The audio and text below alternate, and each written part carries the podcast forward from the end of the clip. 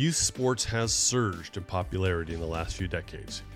Yet, even with more kids getting in the game than ever before, think about this. When was the last time you drove by a sandlot converted into a neighborhood baseball diamond, or had to slow the car to let a game of two hand touch football clear the street just long enough for you to turn into the driveway? It's probably been a while.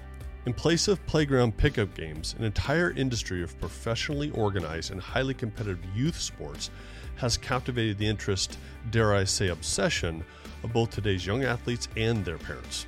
So, today we're going to talk about youth sports and a few plays every parent needs to know if they want their kid to have a true shot at one day going pro. And to coach us up on what we parents can do to guide our young athletes in practicing what it really takes to enjoy the thrill of victory, I've invited Coach Javelin Guidry to the podcast. Welcome to the Raising Them Ready podcast for parents. Here we encourage and support parents who are doing the best they know how to raise their kids to become confident, capable, and kind in an ever changing and often unpredictable world. I'm your host, Jonathan Catherman. I'm a family man, career sociologist, and best selling author who believes our children's greatness tomorrow begins with some good guidance today. In addition to being your kid's biggest fan, what are you doing as a parent to help your young athlete truly win both in and out of the game? That's what Coach Javelin asks parents of the athletes he trains through his WP3 sports. And it's pretty obvious that Coach Jav knows a thing or two about peak performance, as his players are winning at every level, from high school JV tryouts all the way up to the thrill of NFL game day performances. So, parents, grab your clipboards and join Coach Jav and I as we talk about the importance of raising confident, capable, and kind kids who practice what it takes to one day truly go pro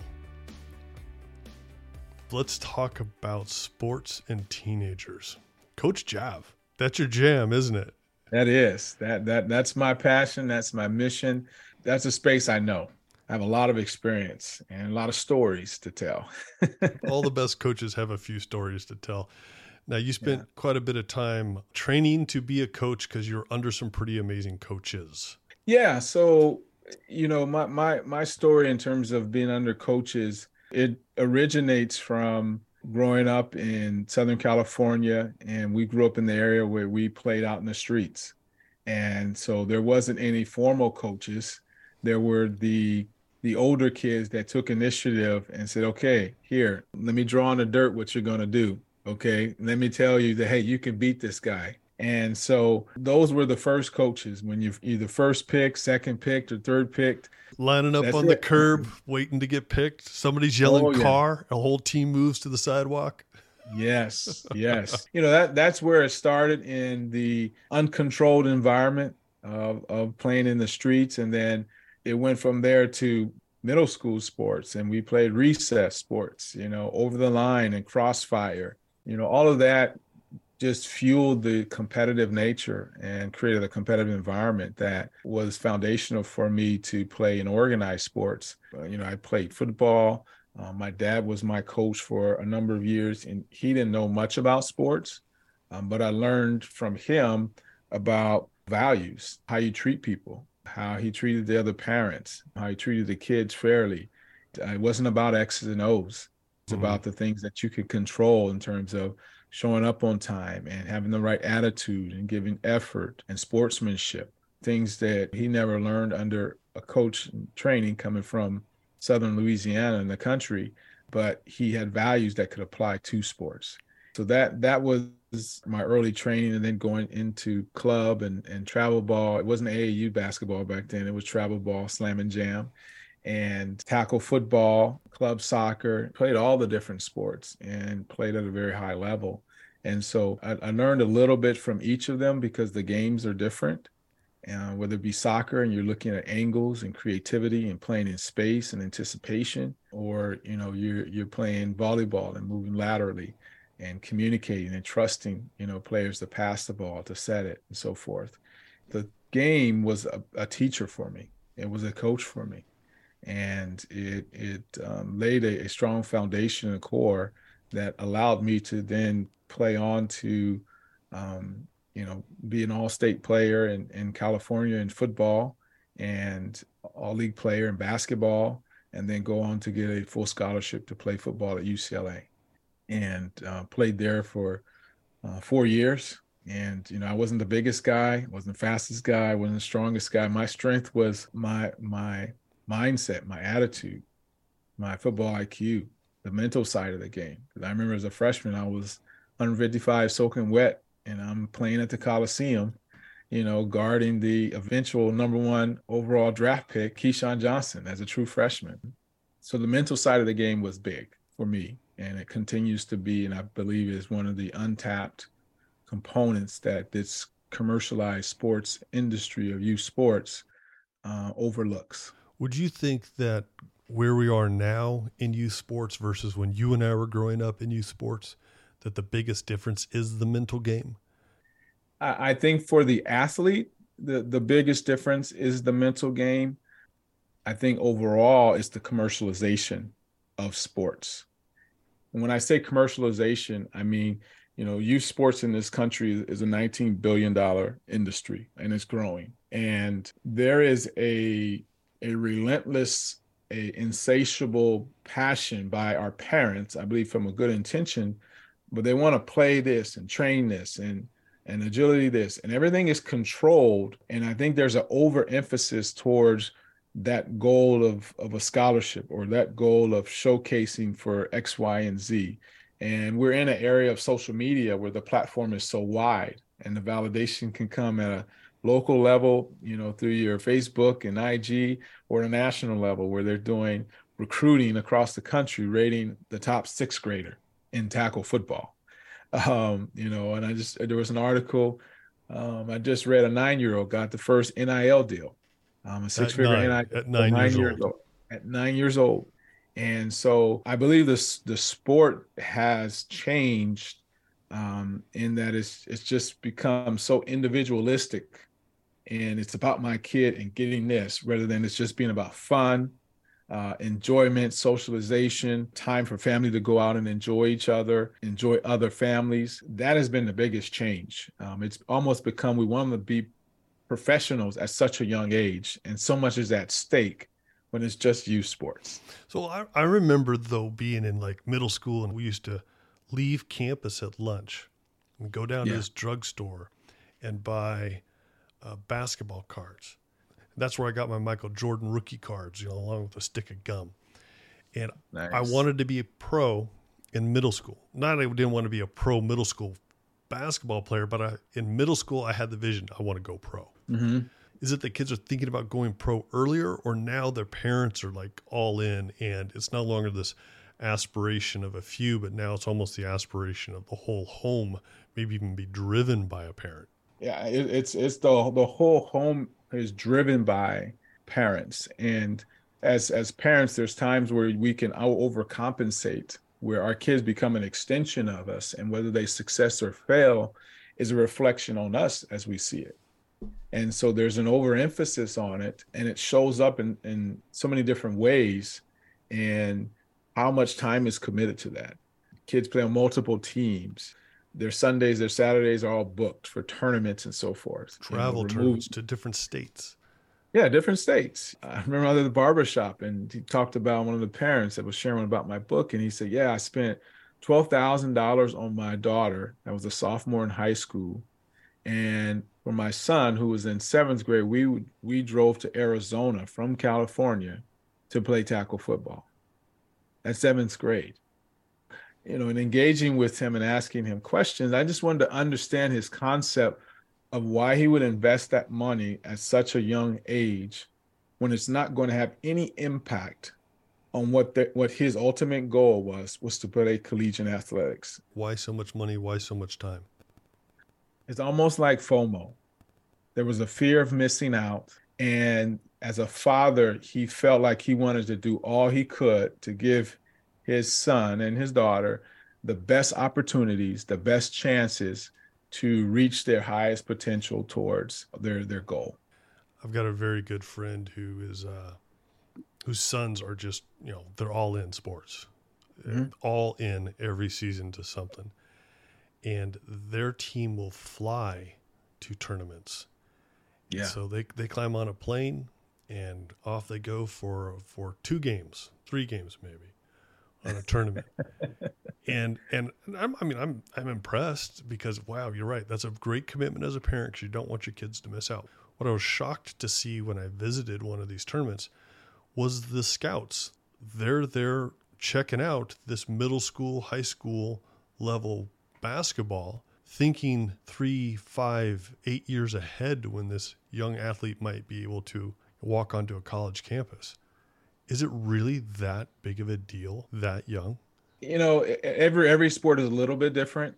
In softball, uh, they just changed the rule a couple years ago. There were softball players getting scholarship offers at eighth grade, seventh grade.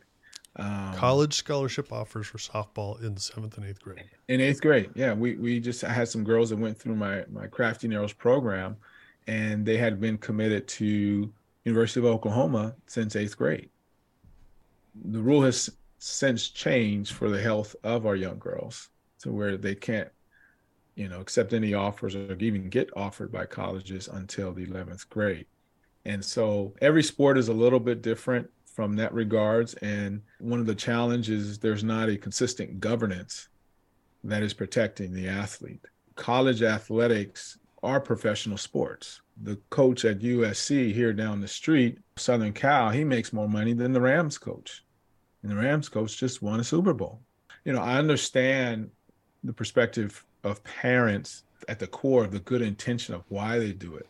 However, their awareness of what they're doing and the abandonment of developing mature individuals, whole individuals, that when they do, if they do reach that level of success, that um, they will be able to sustain it and building them up in such a way, whether they go pro in sports or they go pro as an entrepreneur or they go pro as a real estate professional or a teacher, whatever they choose to do, you want all those years to invest in them so that they take those skills, those character traits, and, you know, those interpersonal skills and are able to apply it in any field they choose to go into.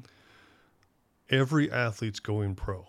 Some are going to go pro in sports and others are going to go pro in, as you said, you know, real estate or as an educator or in medicine or as a accountant. They're all going pro in one way, shape, form, or another. Mm-hmm the skills that they need to to acquire between now and going pro athletically or professionally they're shared skills though aren't they it's not just about athletic performance it's that mental game that's your expertise how do you raise their social emotional mental game to a level where they go pro and they're the most valuable player on the whole team in that whole department in that building yeah the the mental game and, and how you develop that you have to have clarity I believe it starts with a parent that has a self awareness and a growth mindset that even sees the value in working on the mental game and the social emotional side of their son or daughter. Uh, so I believe it starts with the parents. And then, secondly, working on the mental skills training, um, mental performance training allows them to elevate their mindset. And then that carries over into their behaviors, their actions, their habits, their routines there is it's like you have these and, i have this in my book you you have these different superpowers your your kid are developing these superpowers that they can tap into and they're not even aware of it and, and what i mean by that is our kids are practicing discipline every day they're practicing punctuality they're practicing accountability they're practicing creativity they're making split decisions and processing information in a short amount of time. They're practicing all these different things hour after hour after hour after hour, but they only see it in the jersey that they're wearing. And as you talk about stewardship, they don't know how to then transfer that and apply it. Okay, when I step on campus, I can do those same things. I can visualize myself doing those math problems and getting a good grade on that class. I can utilize mental resilience and mental toughness when I'm struggling in something, I can press through. Why? Because I do it in my sport all the time. When I got beat, I recover. When we lost, I recovered. When we're competing, I'm not always winning. I'm learning from how I lose. And failure, you fail seven times out of 10 and you're an all star. So, really, it's going from that one dimensional paradigm of my identity as a teen, saying I'm a great athlete, say I can take what I'm learning as an athlete and put it in the other dimensions of my life These apply to me academically. This can apply to me socially. This can apply to me at home, in my yes. part time job, with my friends. So, yes. as a coach, if you were to pick a place to focus first, what translates best from athletics into the other aspects of life? Confidence. That that is my number one. You you give me a confident person, they can go into any room, they can go with any challenge because they have a level of confidence and air with them. How does a teenager develop that level of confidence that translates off the court, off the field, away from practice and into the rest of life? I believe it starts in the home and how their parents affirm them, how their parents build them up, how their parents respond when they fall down, uh, what their parents focus on and what they see in them, and what their parents even model in their own lives because kids watch what our parents are doing. I'll give you an example. One of the kids I coached at Vista Murrieta, I just noticed he had a confidence about him. He had an air about him. You know, he stepped up for every drill, even if he didn't know you know, what exactly he was supposed to do. He wasn't afraid of any challenge because he was confident in himself. Underneath confidence is courage. And I ended up talking to his dad and his mom. I said, where, does he get this swagger? You know, this air about him. And she said, she said, we were very intentional that we wanted our, our kids to be confident, confident in who they are, so that when they're in these social settings, we don't have to worry about them folding to peer pressure because they're confident in who they are and what their values are. So they don't have to conform or bend to anyone else to feel accepted or feel validated.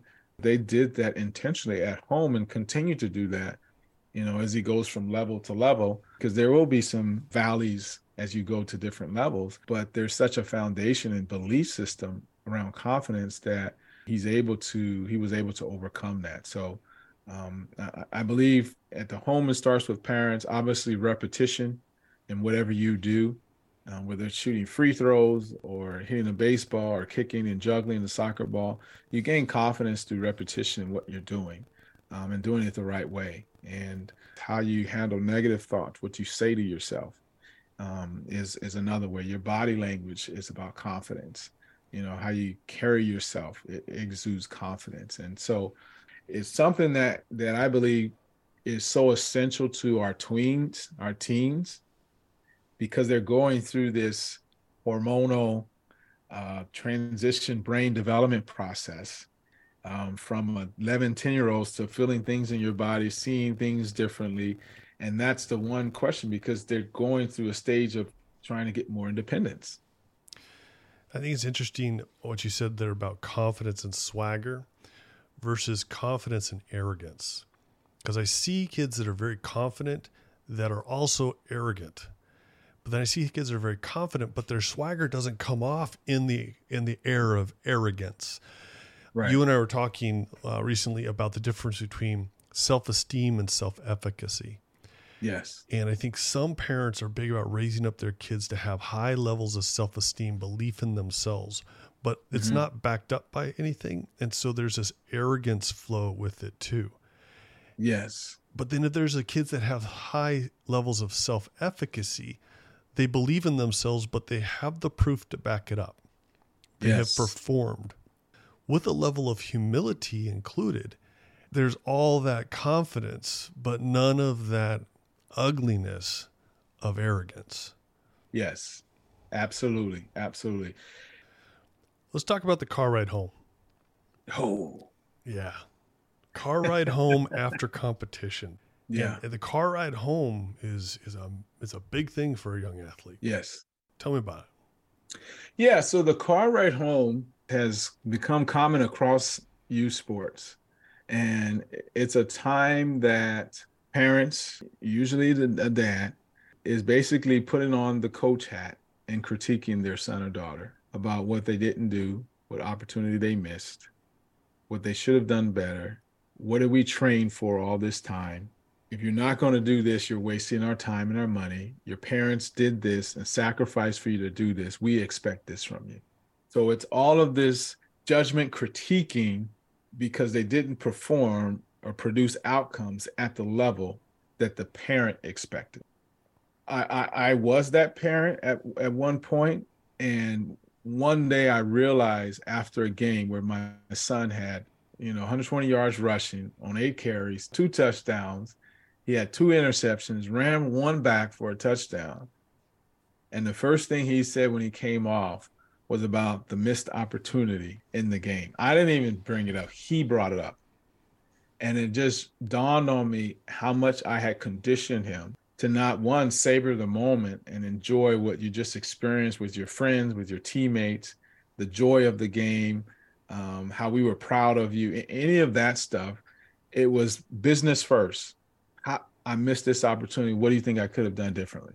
It just dawned on me that as parents, if, if we're not intentional about our car ride home, then we will follow the herd of critiquing our kids because they didn't perform at a level that was expected of them. And I remember reading a story about Jalen Hurts, uh, the quarterback for the Philadelphia Eagles that was just in the Super Bowl, and his dad was his high school coach. And they had a rule after a game or practice, once they got into their truck on the ride home, they did not talk about sports anymore. Connect yes. with your kids outside of sports, parents. I was in Texas speaking at a high school. And after my talk to parents, uh, I had a receiving line, and this gentleman was kind of hanging out towards the end of the line, and, and finally he gets up to me and, and he's talking to me about football and how he held the school record, and meanwhile mm-hmm. he's spinning his state championship ring on his on his hand. You know, this this guy had been out of high school for 20 years or more yeah. or more, and he's still wearing the ring, spinning the ring. Yes. And I asked him, I said, uh, you have a trophy somewhere in the building? He goes, I do. And man, we're off. We're walking to the trophy case. And he's pointing at his picture and his plaque and his trophy that still sits in that school trophy case. Yeah. And then he turns to me and he says, I'm just afraid that my son is going to break my record this year. Mm. And I about fell over. And I'm thinking to myself, this guy didn't hear a word of what I said in that talk to the parents. And so I started, I began to press him on that. I mean, wouldn't you want your son to be the one that bests the record, not some other kid's son, not even you know your cousin's kid's son, someone you know. It's, it's your son, right? And the man says to me, I, "Oh, I want him to break it, but I'm afraid when he does, then we won't have anything to connect about anymore. Mm. We won't have anything in common. I won't have anything to teach him any longer." Their yeah. whole world was wrapped up in sports very little of that relationship had been developed off the field outside of the game. That's got to be really hard for some parents when they see their kid has an amazing amount of potential. Their kid wants to go for it. They look like a professional athlete and they're only, you know, 15 because of the way mm-hmm. their body build is and that really great gear we can get all our kids these days. And we go to these amazing events and I mean it's a whole culture. Right and the development of the relationships built out of that culture. Yeah. How can we help parents see that that their kid is far more than an athlete and there's more to our relationship than their performance? I, I think it believes that I believe that parents need to or should really consider about their own growth mindset and how they're developing, how they're evolving as a parent, uh, because we're ne- we're never staying the same. We're growing like a plant, or or we're withering away. And I believe as, as a parent grows and expands and exposes themselves to, you know, different things like your different books, and you're just seeking out how can I be a better parent? How can I help my son or daughter be, you know, better than I was, or give them more opportunities or exposure? It starts there, you know, with a desire as a parent to to learn. Um, I believe that, you know, there are things that we were raised with in terms of values some principles that I believe should be carried on. But we have a different generation, and there, there's a gap that's there to help parents. It starts with them having that that growth, that expansion mindset to expose them to different things, so that they can then see, oh, I want to take my son or daughter to the beach, and we're going to do that, or we're going to skip this tournament, and we're going to go here, and we're going to do something as a family. And you know, they may say, well, why, why are we going to miss it? Well, this is important, you know, this time together because we're not, sports is something that we do, it's not who we are. Hmm. And that difference is so, so vital, especially for our kids because their identity can be so wrapped up in sports that they believe that's who they are. and not something that they do. For parents, again, you have to be intentional about it because when you're in that culture, like you said, every it's going to be a FOMO that's going to go on, and you're going to get caught up with this tournament and this trainer, this coach said you need to be here, you need to go to this camp. You you don't get that time back. You know, once they're gone and they're big, they may not want to be with you out on a camping trip you know, or go with you to a museum. I mean, they they just may not want to do those different things with you, and you you won't get that time back uh, with them. So so that that's what I would recommend to parents is is you know first look in the mirror, and then be intentional about being expansive and having a growth mindset and sharing with their kids and helping them delineate between hey sports is something you do you, you're good at it you're steward over the the skills and the talents you've been given um, but that's not who you are. And again, we don't want their whole identity just to be in being an, an athlete and being a football player and be and be defined by that. You help them become a whole person, body, yes. mind, heart, and spirit. Yes, yeah. yes, yes. But your family also has squeezed through the eye of the needle. In that, you have a son who is a professional player that means yes. he went from being one of 1.1 million high school football players in America mm-hmm. to a young man who, of 6.5% who go on to play in college. And of that 6.5%, 1.2% of them even get drafted. And then less than a thousand or so play. So we go from yep. 1.1 million to around a thousand players in the whole NFL. One of them is yours. You squeeze yes. through the eye of the needle. Yes. And you yes. can't do yes. that without focus. But yet, I heard you very clearly say that's not the only thing you focused on. Yeah, it's it's not the only thing we focused on, and it's those other things that has allowed him to be able to play in the NFL and thrive. He wasn't drafted, and he went in free agency and free agency is like let's bring in as many guys as we can and and roll the dice and we'll get one or two or three that'll stick. And he has been that guy that the mental resilience the discipline the self-efficacy the amount of focus. You know one of the things i, I tell him is you, your ability to focus is a strength. That's a skill that you are elite at. And so i highlight these traits in him that has allowed him to do that um, at that level because there was guys who got drafted above him at that time that a year later were out of the league. Guys that are in, in college um, that were four star, five star guys that didn't have those other character traits, those other interpersonal skills, that faith, that foundation that when it got really tough and that pressurized environment, they weren't able to squeeze, as you said, through the eye of the needle and stay and, and I believe what you do in high school and and youth prepares them. And, and let me tell you why, because when we moved to Texas, the kids were in sixth, seventh, and eighth grade. And my oldest son went to three different high schools in four years. You know, his brother went to two different high schools in four years. Moving from different high school to high school, you have to, especially in sports, you have to learn terminology. You have to learn new plays. You got to prove yourself to coaches. You got to socially fit in and we taught them a mindset that you're not a product of a system. Hmm. You are that guy. You are that dude. We put in the work so you thrive and you stand out and you be the best you can be wherever you go in whatever environment you're in. You're not in any box. They put you on the field, you be a playmaker. You know, you have that attitude, that effort, that will, that work ethic. You do sprints, you be in the front. And so we had that wherever we went. So then this past year, Jonathan was his third year in NFL and he had just spent the first two years with the Jets, and he played in 28 out of the 34 games or what have you, um, there with the Jets or in the practice squad the other games. And so he's with the Jets in the camp, and he gets released. Immediately later, he gets picked up. And throughout that season, you know, he spent time with the Jets. Then he went to Arizona for a week and a half. Then he went to the Raiders for five weeks. Then he went to the Eagles for a month. And then the last three weeks, he went to the Falcons.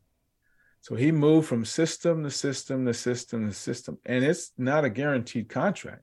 He had to prove himself. each and every time he went there. And his mindset was every day is a new interview. Hmm. But think about what he what was put into him when he went to three different high schools in four years. Yeah, let's go back when you said what you do is not who you are. Instead, what you parented and coached into your son was who you are empowers you to do what you do. Mm. You know, it, it's a part of his story, and I, and I tell him, you know, all the time. You know, one thing I say, hey man, God has blessed you and continues to bless you because you went all these teams and you didn't miss one check. You know, you weren't on waivers longer than 24 hours at any one point. And so, um, you know, that's a great point what you said. It, it's who you are is what empowers you to do what you do.